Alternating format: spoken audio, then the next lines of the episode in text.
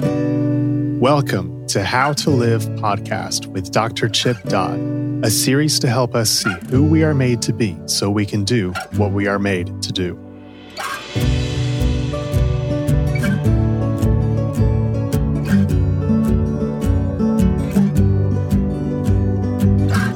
Hello, this is Dr. Chip Dodd. Welcome to the How to Live podcast, Uncut. Today is a really interesting topic um, that may take a couple of passes to complete.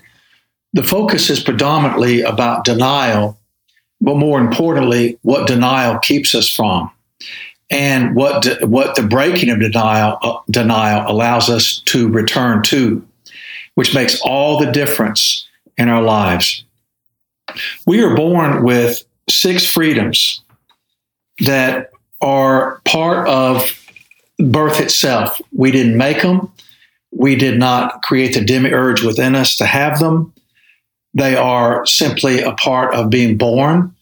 And the purpose of them is to grant us the freedom to see who we're made to be so we can do what we're made to do in a world in need that is in need of, of our gifts, the gifts we bring that are developed over uh, long periods of time in some ways a lifetime itself. The five freedoms that we are born with are bestowed, excuse me, the six freedoms that we are born with are bestowed upon us by creation through our creator.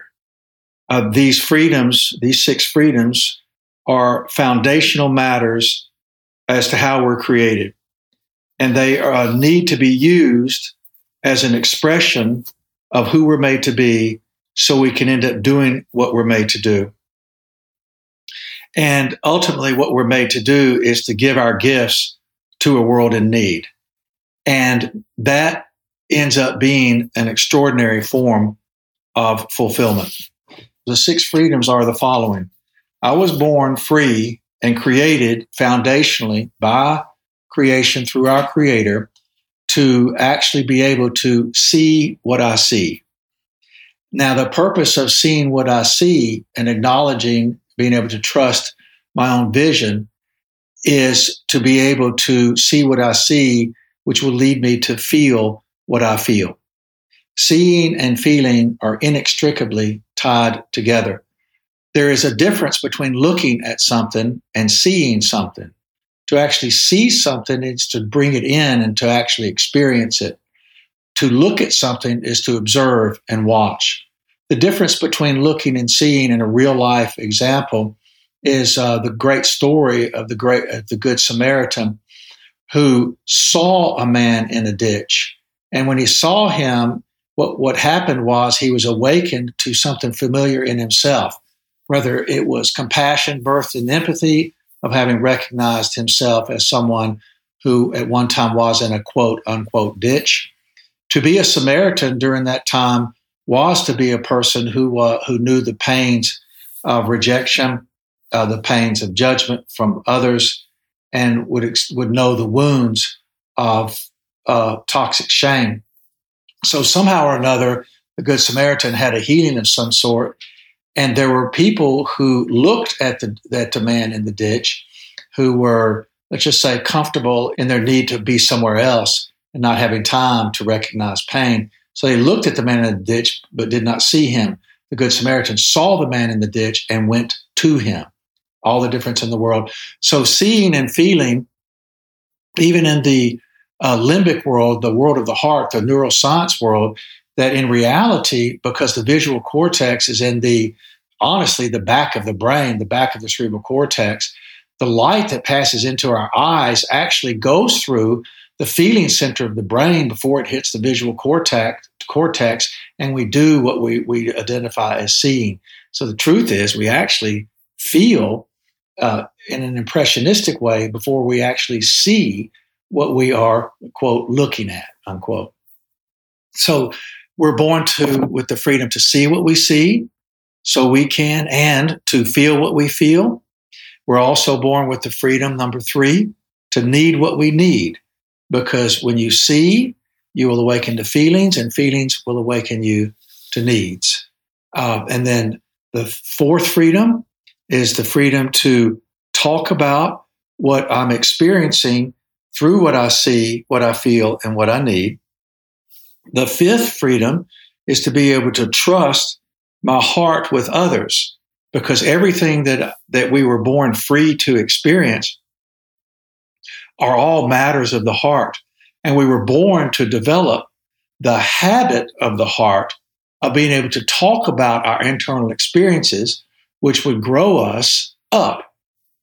It would grow the child up into the person that they're created to be without losing or needing to hide the heart, which is what denial does to us. It's a form of having to depress or get rid of or go blind in heart so we will not experience the vicissitudes, pain, struggles, and rejections of life, especially in the beginning from important people. The sixth freedom that we were born with is to be able to imagine ourselves in a life that is being lived fully or fully alive. So the six freedoms that we were born with. And remember, if, if you listen to other podcasts, these freedoms we're actually powerless over expressing. They come with us being done without us thinking about them. It's actually the way we're created to live. Therefore, it's clearly the way we're created to express ourselves, to be connected to others, God, and to grow into becoming who we're made to be. So we can do what we're made to do. Now, remember, uh, I write about in The Perfect Loss that there's a big difference between being a grown up and, and an adult. A grown up is a person who's, who's developed the capacity to use executive functionings in continuing to be compelled by what's going on inside of them to move into life, to live it fully by basically making it better than it was. So an, an adult is a person who copies those around them to fit in so as not to be found out as not knowing what to do or having insecurities, fears, or shame. So an adult is a person who wears a mask to hide the one who never grew up. A grown up is a person who practices the habits of the heart out loud and develops wisdom, faith, capacity for intimacy, forgiveness seeking, the freedom of forgiveness, passion, acceptance, and on and on. These extraordinary capacities to be able to live fully, love deeply, and, and lead well.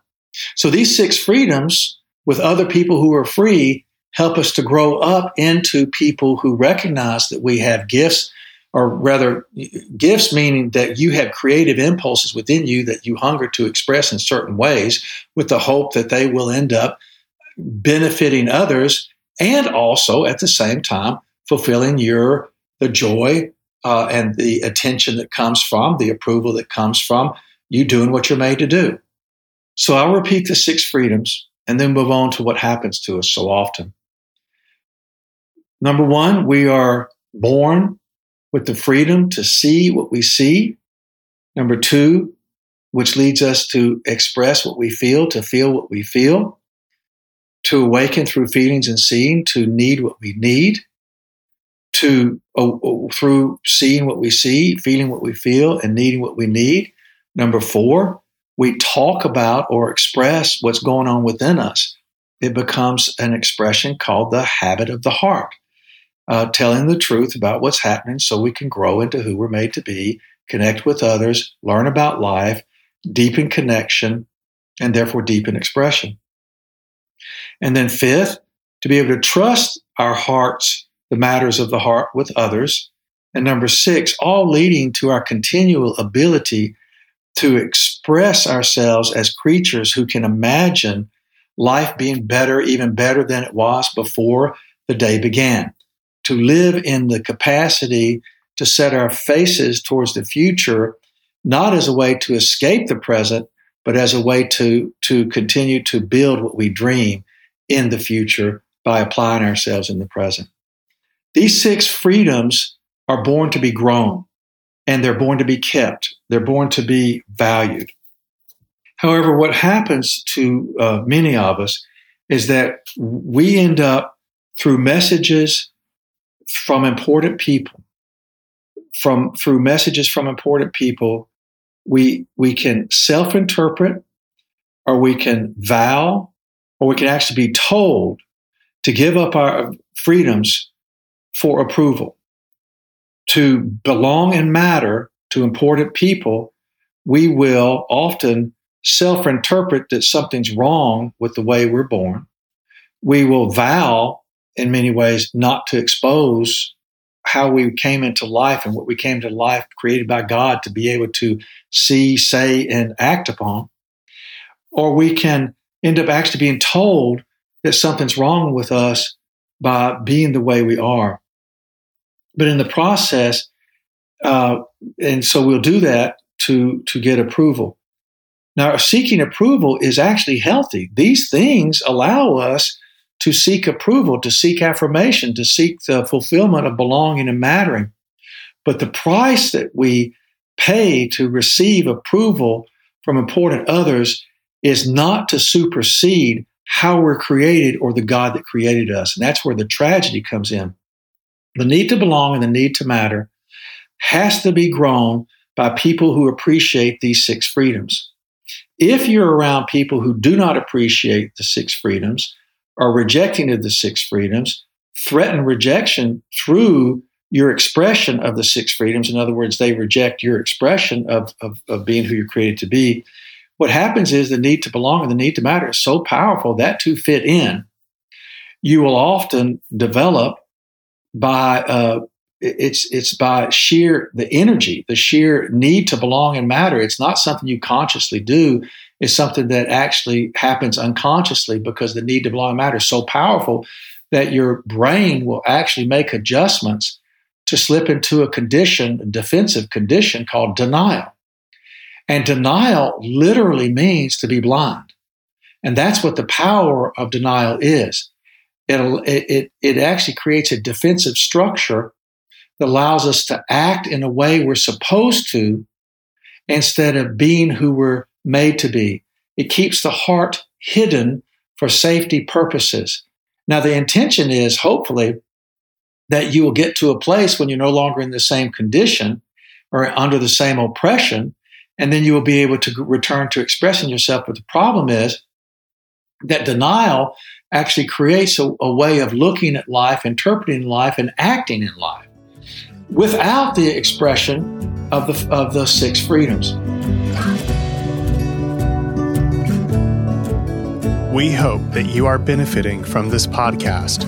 If you are interested in more material from Dr. Dodd, please go to chipdodd.com or Sage Hill Podcasts.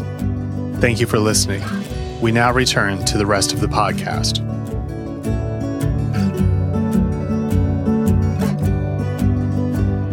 So denial, what it does, it said it literally says, if I'm going to belong in matter, if I'm going to be approved of, I have to act in a certain way.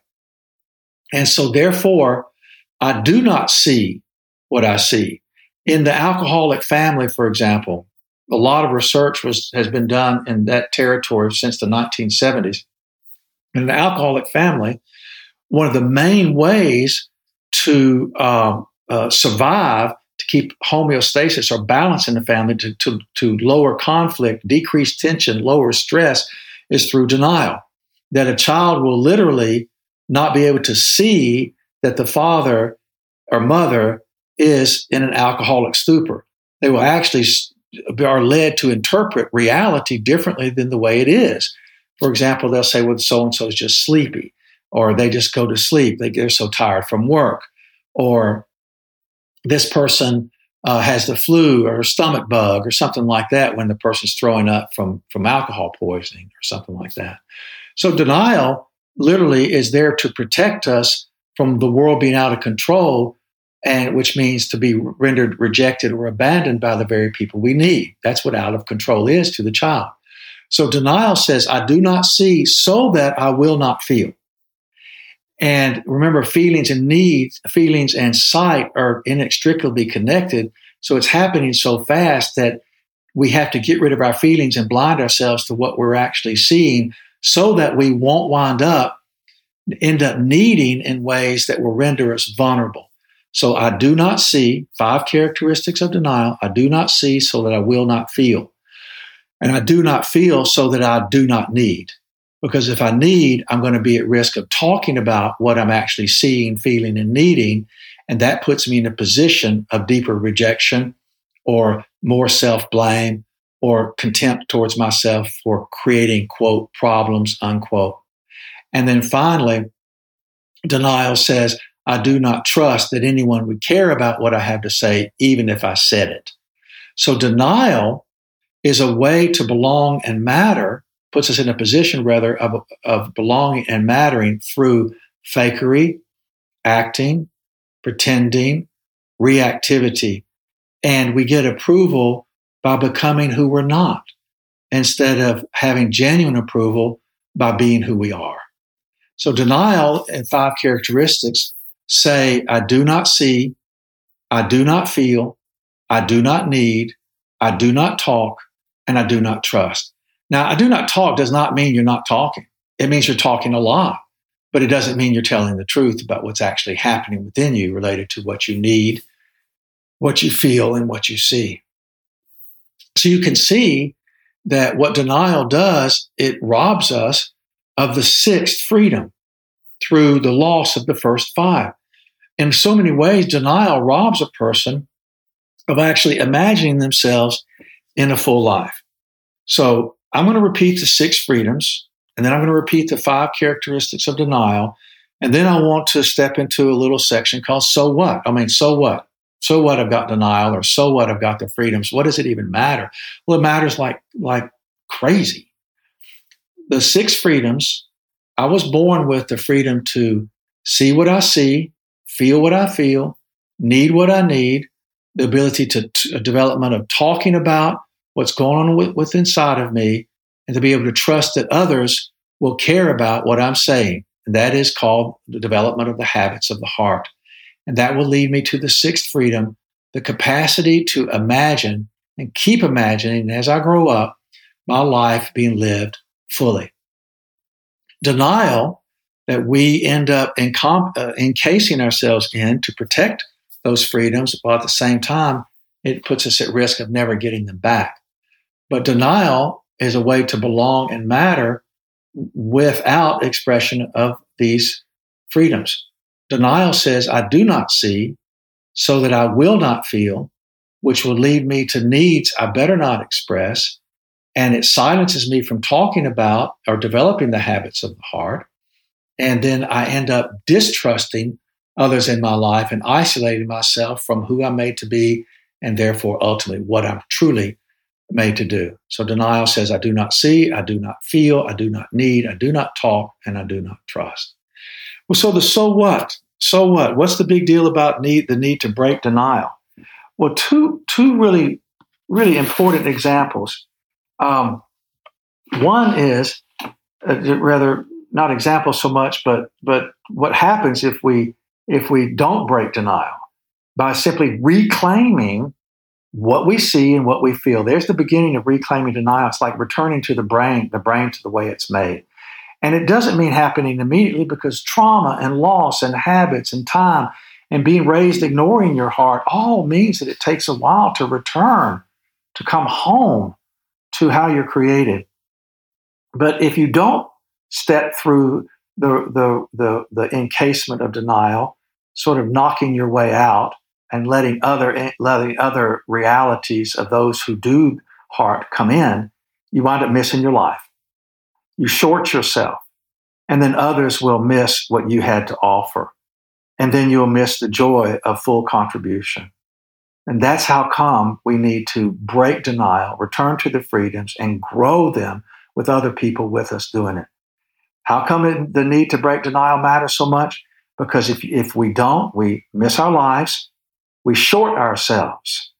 We uh, others end up missing what they what we had to offer, and then we miss the joy of full contribution. A great example of that in, in some of the stories we've heard in our lives, Charles Dickens' famous novel Christmas Carol, which was written to wake people up to daring to hope again and attend to what we're made to do.